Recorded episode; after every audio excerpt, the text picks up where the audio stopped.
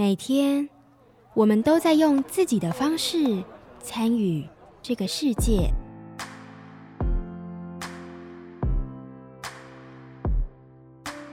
有时候是走进戏院看场电影，有时候是进到剧院体验现场表演，有时候只是想待在家。读着有趣的故事，听着喜欢的音乐。我是 Sandy，我在异想新世界，和你一起透过艺术关心这个世界。欢迎收听《异想新世界》，我是主持人 Sandy。哎。异想新世界，我们回来了！开玩笑，你现在听的是 《Dreamer 梦世代》，我是今天的代班主持人。好，那我们今天的访谈来宾就是我们梦时代的主持人。我们梦时代的主持人是我自己。对，就是。那为什么他不好好上班？你要问他啊，他想被访，因为都是 平常都是他在访别人。他说不行，我一定要有一次是在我自己的节目中被访，所以呢，他就来找我说，哎、欸，问我说能不能来访他一次。其实我也蛮想找 Sandy 来访，对啊，我物色了很多，哎、欸，觉得这人可不可以？这人可不可以？嗯，但我觉得，哎、，Sandy 好像是吗？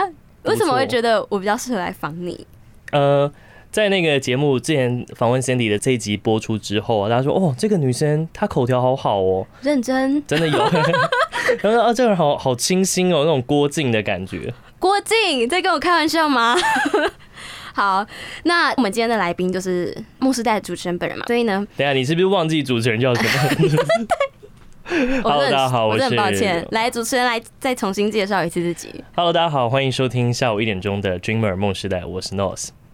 Hi North，好，今天我们的主角就是 Nars。那其实呢，大家听了这么多集他的节目，应该会发现，哇，Nars 的口条才是才是最厉害的，好不好？拜托，我我我第一次听到 Nars 的声音的时候，我想说，哇，这个人真的很适合来读世新广电的广播组。可惜考不上。哎，怎么这样说呢？我跟你讲，我，我觉得现在你看 Podcast 随手都可以听嘛，那录音器材随手可得。其实也不一定要来进录音室，对不对？如果今天要讲这个话题，我觉得也可以。我觉得声音这个这件事情是不会落寞的。嗯，呃，你说广播有没有人在听？你说电视有人在看这件事情，可能大家就会说，哦，电视节目现在根本没有人在看了，大家都看手机、看 YouTube。反推广播也是一样，呃，大家听 Podcast 也是一样。但我认为说，只是载体上面的变化。对啊，确实。嗯主要还是你的内容有没有办法吸引到听众或是观众？嗯，就像为什么现在大的这些电台啊，还是会做自己的 app 一样。嗯，对，因为他们还是有他们的受众嘛。所以我相信，在收音机前面的同学们，不要放弃广播这一条路，声音永远是会存留下来的。立刻转过来，果然是专业的 North。好，那我们今天就是话不多说，就是要来访问 North，关于他在《梦世代》这个节目当中所制作的一些心路历程。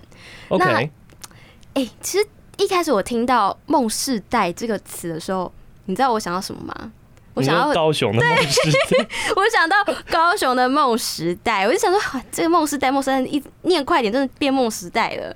我自己打字一开始输入的时候都是梦时代。对啊，那你干脆叫梦时代就好了，开玩笑。这样不让你很有家乡味的感觉？有一点，我每次听到你节目，就是想到高雄。想问，就是为什么你会想要取名叫梦世代？老实讲，我的节目产出其实还蛮仓促的。就连在得知说要报名参加呃广电甄试的这一环节啊，我都已经是迟交，然后请广电系老师说拜托一下，帮我报名一下。然后所以那时候我节目说要出来了，然后我到最后才说啊，有人叫每天都是新的一天，我觉得这个名字哇，好谐音梗哦，好老套，我好喜欢哦。所以我想说，哎，干脆弄一个，是不是？对，干脆弄一个梦时代这样。哎，是不是透露年纪啊？还好啊，还好。我有看飞哥与小佛，OK，哎、欸，但是这个不准，好不好？这个超不准的，应该怎么说呢？如果认识你的人的话，会知道其实你已经是第二次读大学，对不对？没有，我是第一次读大学，欸、第一次啊、哦，因为你的年纪的关系，大家觉得啊，你是不是再读一次？有蛮多人是这样认为。我在外面讲的时候说，哎、欸，我晚上在读书啊，哦，你在读硕班吗？哦，对对对，夜间进修。对，大家都会想说，哎、欸。Nurse 应该是读夜间进修。但后来我们聊天下来，发现说我们有差，对啊，很多吗？硬要拉近一下年龄的距离。哎、欸，那听众朋友知道你年纪大概？我今年是二十七岁。果然就是在跟 Nurse 聊天的时候，我感受到他那那种哥哥的感觉比较多。真的吗？有有有，就是感觉是。年纪有稍微比较大，但也感觉没有大这么多，就是我有点意外。说真的，虽然我刚刚迟疑了一下，但我想到说，我们上次聊天的时候就讲到说，哦，对，我自己以为我还是二十五岁，所以我常常会说，哦，我二十五岁，我今天又再迟疑了一下。哎、欸，二十五跟二十七虽然只差两岁，但是听起来就是会有一种哎、欸、不一样的感觉。小时候我都会觉得二十七岁好像是什么国小老师的年纪，对，不然就是那种已经是。呃，蓝领阶级吗？就是那种天哪，我这边当学生，那你算是很勇敢呢。听众朋友们一定会很很好奇，说，哎、欸，为什么是在这个时候才读大学？嗯哼，老实讲，我在大概十六岁到二十岁这个阶段，那时候我以前是读餐饮学校，我蛮想要做的职业是侍酒师。哦哦哦。在可能高级的新餐厅里面会出现帮别人介绍红酒的啊，哇，然后或者做餐酒搭配的。呃，一开始我去我就做侍酒师嘛，然后会参加比赛啊，一路往这个方向走，直到我二十岁的时候去欧洲的酒庄实习，回来以后我才发现说，台湾的话好像没有这样的市场可以发展。真的假的？还是说就是比较少，就是可能要看餐厅。对，要看餐厅。加上我认识了很多圈内厉害的侍酒师，我知道这个地方的天花板大概到哪里。Oh. 所以如果要发展的话，肯定要往国外啊，或者是呃往我们我们的左岸啊之类的发展。Oh, OK。对啊、呃，在那之后我就做 bartender，大概三年的时间的威士忌酒吧的酒保。辗转之下，我有一个机会可以到比较稳定的办公室工作。在那边工作一阵子，我常常会觉得，哎，工作之余好无聊哦。上班其实只要把分内事情做好以后，我就很多自由的时间。那我就想说，哎、欸，我曾经是有一个想要做声音工作者的梦啊，因为曾经也有人跟你说，哎、欸，你声音不错啊，你怎么不去做广播？你怎么不去电台工作？我就在想说，如果要成为那样子的人，我必须要做些什么？哦，哎、嗯，确、欸、实、欸，哎，你的声音真的是听到的人会特别耳朵会再打开一下。嗯，这个人很适合就是出现在那个广播的 声音里面。嗯。那换我问你一个问题哦，嗯，你觉得，因为你曾经你也想做广播，嗯，你觉得你的声音是比较适合在广播里面的什么人设？哈，人设哦，对啊，你是因为你适合适合在早上九点到十一点播出的那种很早起、很有活力的那种感觉，还是你是想要做知性一点的节目？因为我自己的话，我的计划都是偏知性类的比较多。嗯哼，我个人觉得，我对于做那种比较娱乐性的就还好。对，可能会想要再多一点点知识类的东西嘛，所以应该是偏下午时段吧。可是你的声音很活泼哎，你是说很适合在早上，就是也不一样，早上就到大家就是清醒，然后 wake up 我的声音就。早上啊，下午都蛮适合的啊。我觉得晚上可能会太嗨。为什么我来聊到这个？我觉得是因为说。呃，我觉得做广播人员也好，他其实都像是一个演员。嗯，当我们开麦以后，我们在演的是一个角色啊，确实。所以我在这个节目啊，我就刻意设定了一个人设给我自己。真的假的？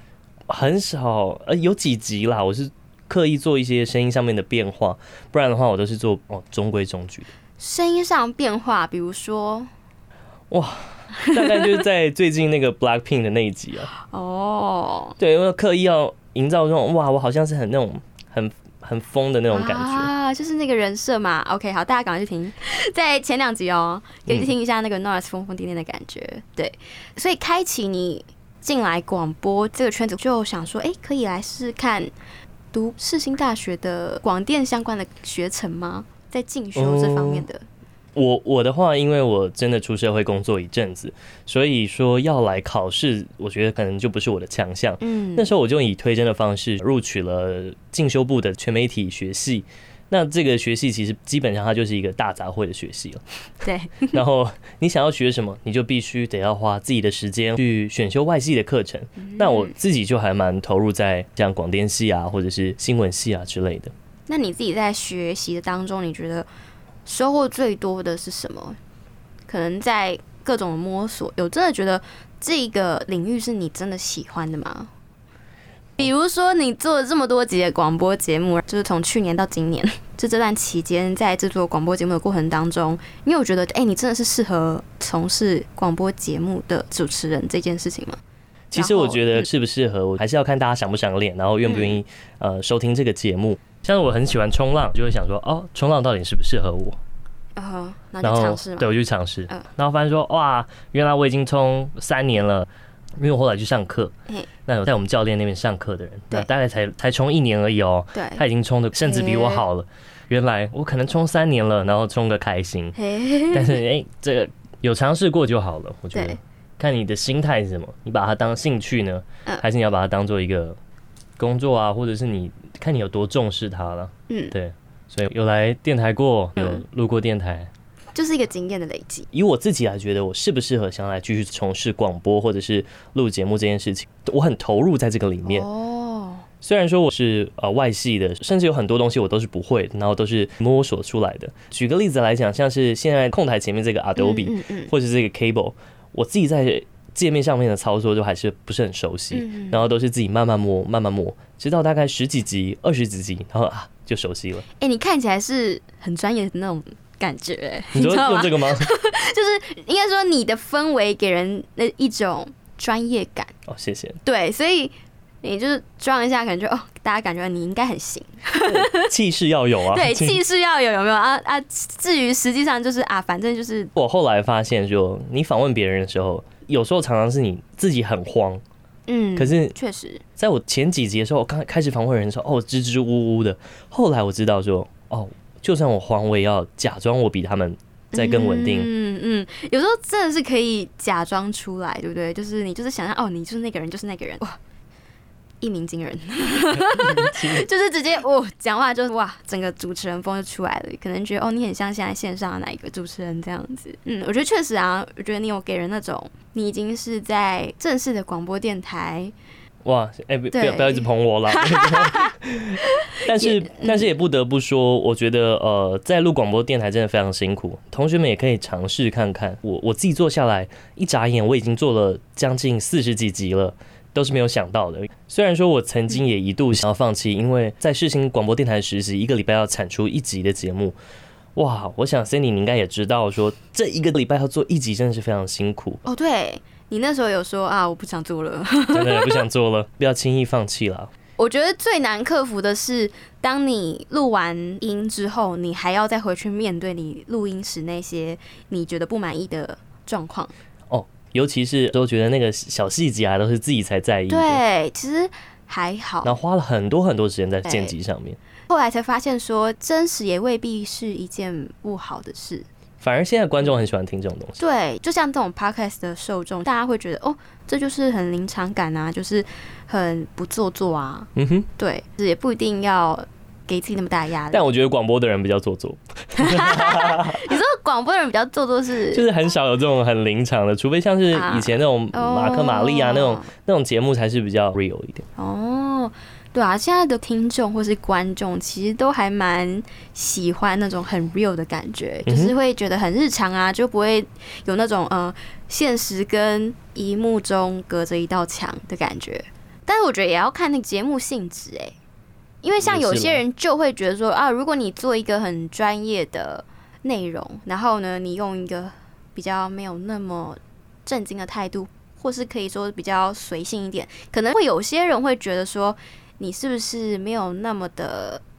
稳对，或者是说要看听的人觉得这个状况下是不是适合这样子的语气啊、语调啊，或者是状态。所以后来呢，我就发现一招，就是你要一本很正经的样子讲干话。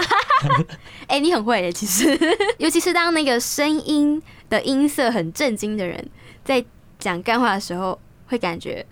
就是特别干，对，会觉得这人在干嘛？就是很像那个知行起见那个广告，是不是？嗯，就是一本正经的语调讲出就是奇怪的话。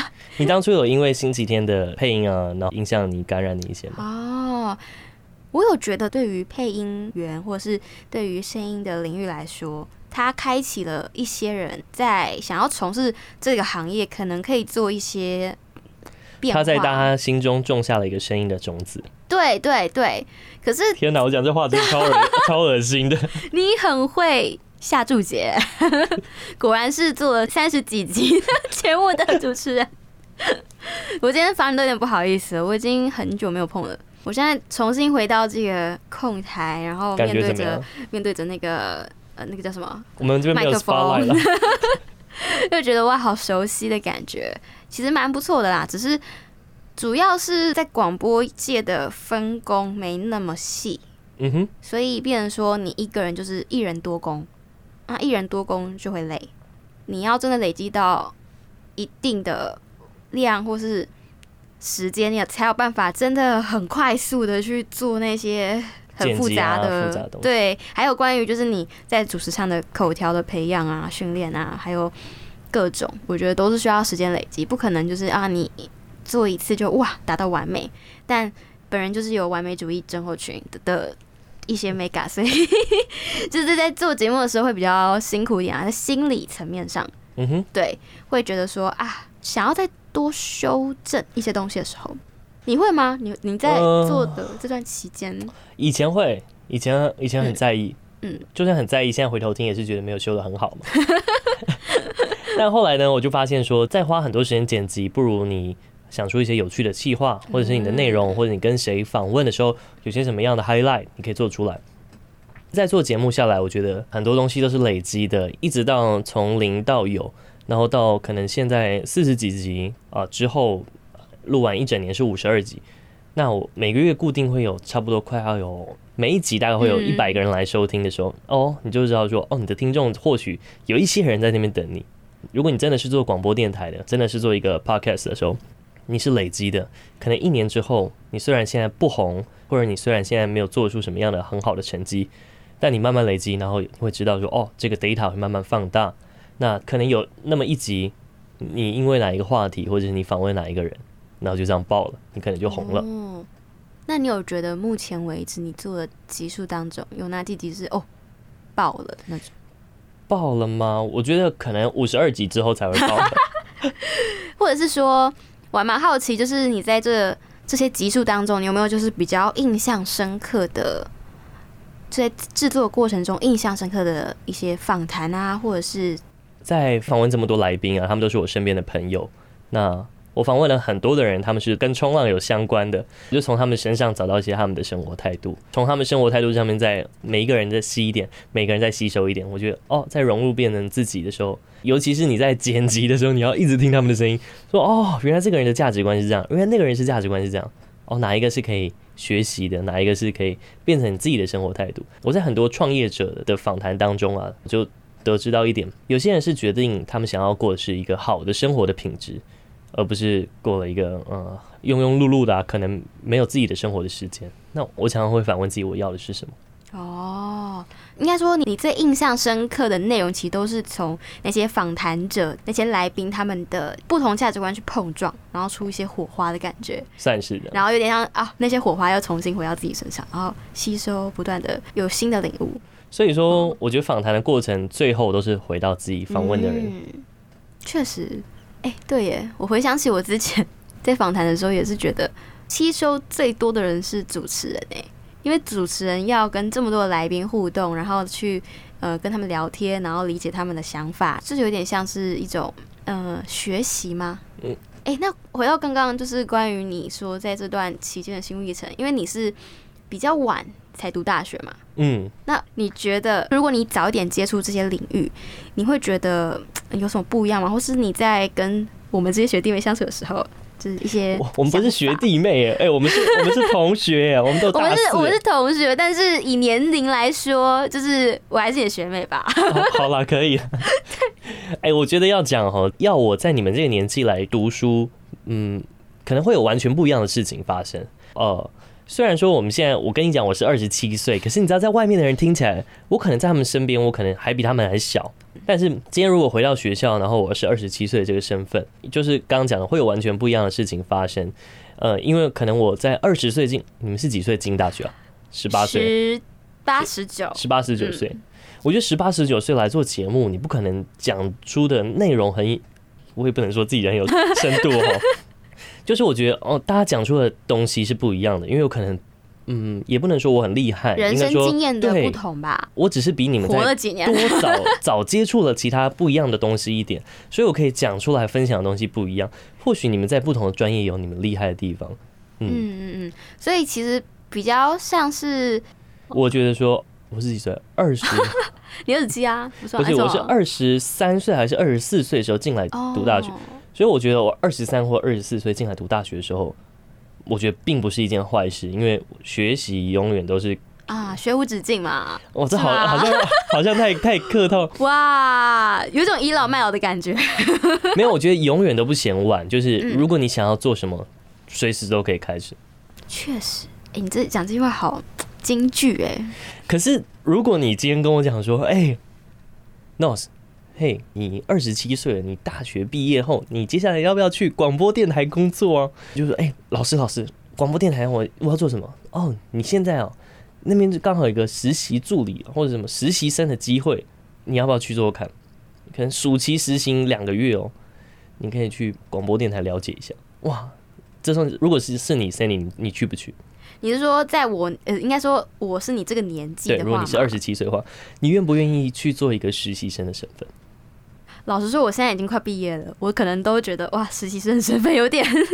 对啊，这不是我们应该正常来讲是大二或大三的时候应该要做的事情。对啊，对啊，确实确实，我觉得年纪年纪会左右你的选择，包括就是你，因为因为一般来说，我像我这个年纪，大学毕业这个年纪，也理当说啊是要去找份工作，领固定的薪水，嗯、呃，可能要开始。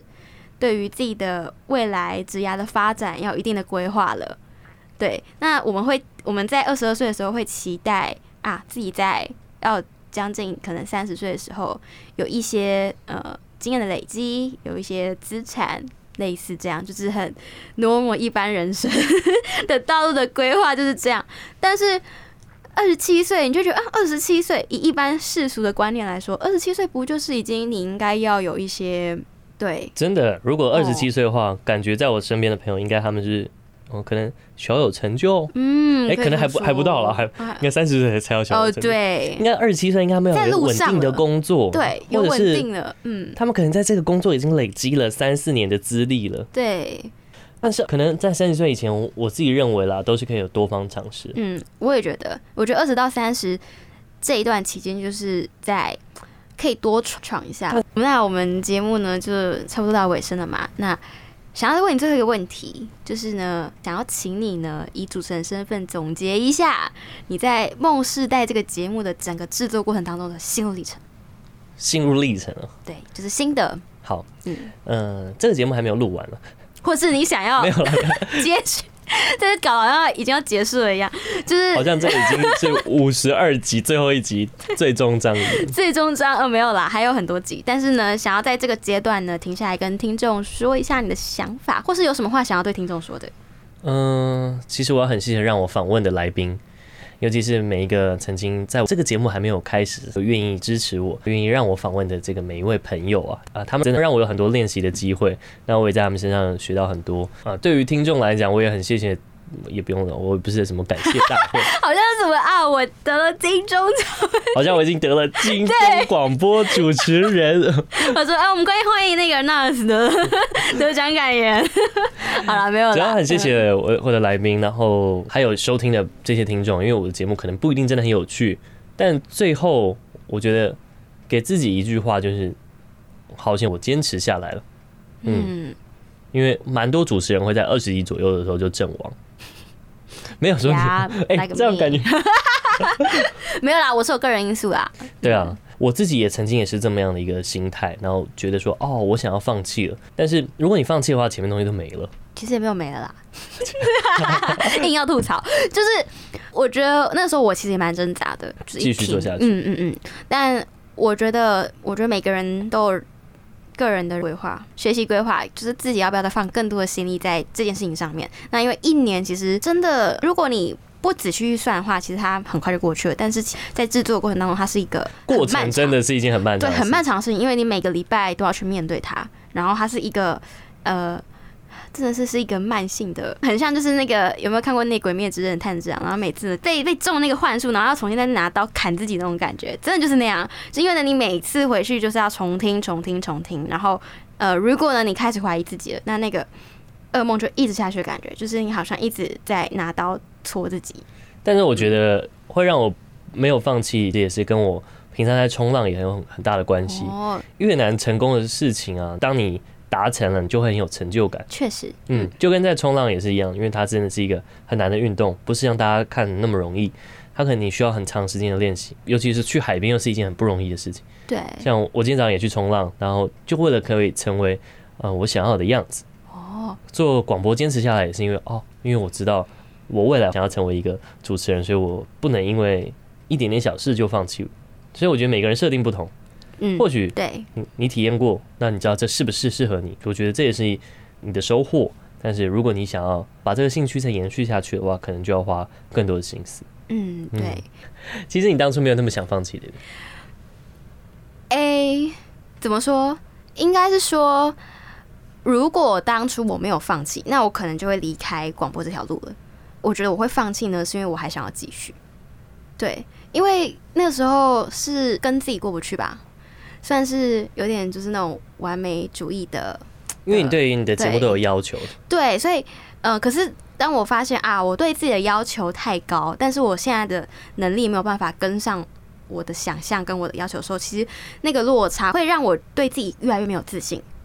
就是你在做一件事情的时候，你一定是会有理想的。可是当你的理想就是真的有点像好高骛远吧，就是讲难听一点，就是好高骛远，就是啊，你你把你对你的要求太高了，但你的能力跟不上你的要求的时候，你会觉得哇，自己怎么怎么样都没有办法达到，然后你就会一直在不停的觉得自己还要再更努力，还要再更努力，但是。这过程当中，就像我刚刚说的，很像那个炭治郎一直拿刀就是自杀的那种感觉一样。所以，可是自杀久了，呃，他可能会就是一种麻痹。可是呢，当你没有办法再对一件事情感到热情的时候，嗯、你做出来的东西也没有办法感动别人。嗯，对。所以我我决定呢，中断了，就是我在广播节目当主持人这条路呢，并不是真的完全中断它，而是。暂时给自己休息一下，暂时给自己休息，那就最好的说法就是休息是为了走更长远的路。我觉得这也是像你刚刚讲的，休息有它的必要了。对，就是休息有它的必要性，所以这就是我的选择。就像你的选择是你想要继续坚持下去，嗯、那坚持是你必须要选择的一个项目，那休息就是我必须要去做的一件事情。在听完这个决定啊，我觉得我就会知道说，哦，原来你的想法是。因为你还想再继续喜欢广播，你想要把这个东西做得更好。我现在回想起来，如果我那个时候呢，就是在硬逼自己，感觉呢，我应该会对广播就产生了某一种阴影吧。就是觉得哇，这段历程虽然可能最后我真的完成了，会有一种哇苦尽甘来的感觉，但是呢，事实上我会觉得痛苦可能占了一个很大的比例。那如果你一件事情做得不开心，那其实。在你回想起来这段痛苦的回忆的时候，你并不会觉得它是美好的，嗯、你只会觉得我不想再经历痛苦了。对，很好啊，我觉得，嗯、慢慢就是慢慢就是这样子，你要跟自己不断的对话。哎、哦，哦，这到底是不是我想要？我觉得做广播呢，也是算是认识自己的一个过程。嗯，就是我觉得每一个广播主持人。或者是可能就是你啊，或是其他其他主持人，可能都是这样，都会有这样的觉得，就是在做广播的过程当中，更认识自己是什么样的人。比如说跟别人，呃，在和别人访谈的时候，在聊天的时候，或者是说呢，在准备内容的时候啊，知道自己哪里不足，然后呃，认识了别人，然后了解别人的价值观，就是一种也是认识自己的方式。对，就是更认识这个世界，然后哇，发现。其实每一个人都有每一个人的想法，每个人是独特的，对，每一个人都是一个个体，而不是说，呃，你应该要把你的价值观硬套在某个人身上。感觉好像广播这件事情可以是一个更理解这个世界，然后再更包容这个世界多样性的一件事。对，听起来好伟大。对，就是广播从事广播从业人员是非常伟大的。对，要感谢就是大家愿意。呃，揭露自己吗？在广播当中，真的、呃、要揭露自己，因为你要先揭露自己，才会别人才愿意更来听你的，听你说的事。觉得分享就是要先从自己开始，对，而且它是一件快乐的事情。嗯，就是你在分享自己的过程当中呢，哦，你也是得到了某一些回馈，不管是负面或者还是正面，其实我觉得这都是一种学习吧。对啊，在分享的过程中有一些不错的 feedback，对，对人生充满了各种其他的思考。我觉得这就是呃广播节目或者只说就是访谈之中最大的魅力嘛。嗯，对。所以好啦，就讲那么多，以后我节目应该就是呃，如果有继续的话，欢迎大家支持。这样，OK，好期待 Sandy 的节目。对，但它就会变成，我觉得这主要是因为现在 Podcast 流行，所以其实每个人呢都可以找到一个适合自己的方式去成为发声的管道，对，去分享自己的人生经验，也找到一个适合方式去经营自己，对啊，嗯、现在说什么呃。个人品牌很重要嘛，是不是？做广播就是像经营自己的品牌一样，对啊。所以坚持有坚持的好，休息也有休息的必要性。很期待新的异想新世界二 即将，哎、欸，即将可能有点太早了，可能未来某一天，当我重新振作的时候呢，我会再继续。对，到时候就是非常欢迎 Nars 在我的节目客串喽。OK，OK，Sure。对。好啊，那我们今天的节目呢就到这边。那非常谢谢 Nars 邀请我回来当他的客座主持人，非常的开心，非常的有趣，又重回了麦克风前的对的感觉的感觉。对，我是主持人 Sandy 啊，我是 Nose。嗯，我们就是下期再见喽，没有没有我了。好了，我们下周三同一时间下午一点在空中相会喽，大家拜拜，拜拜。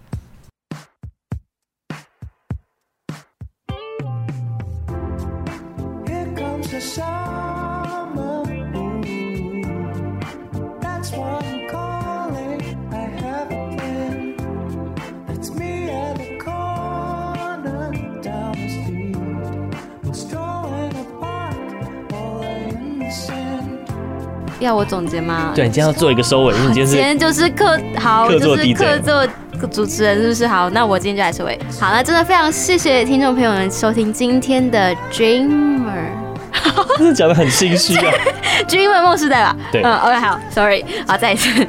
好，那我们今天的节目就要进行最后的尾声，呃，好，好烦哦，才收尾哦。好，嗯，好。那真的非常谢谢 Nars 今天请我来当他的客座主持人，访问他自己。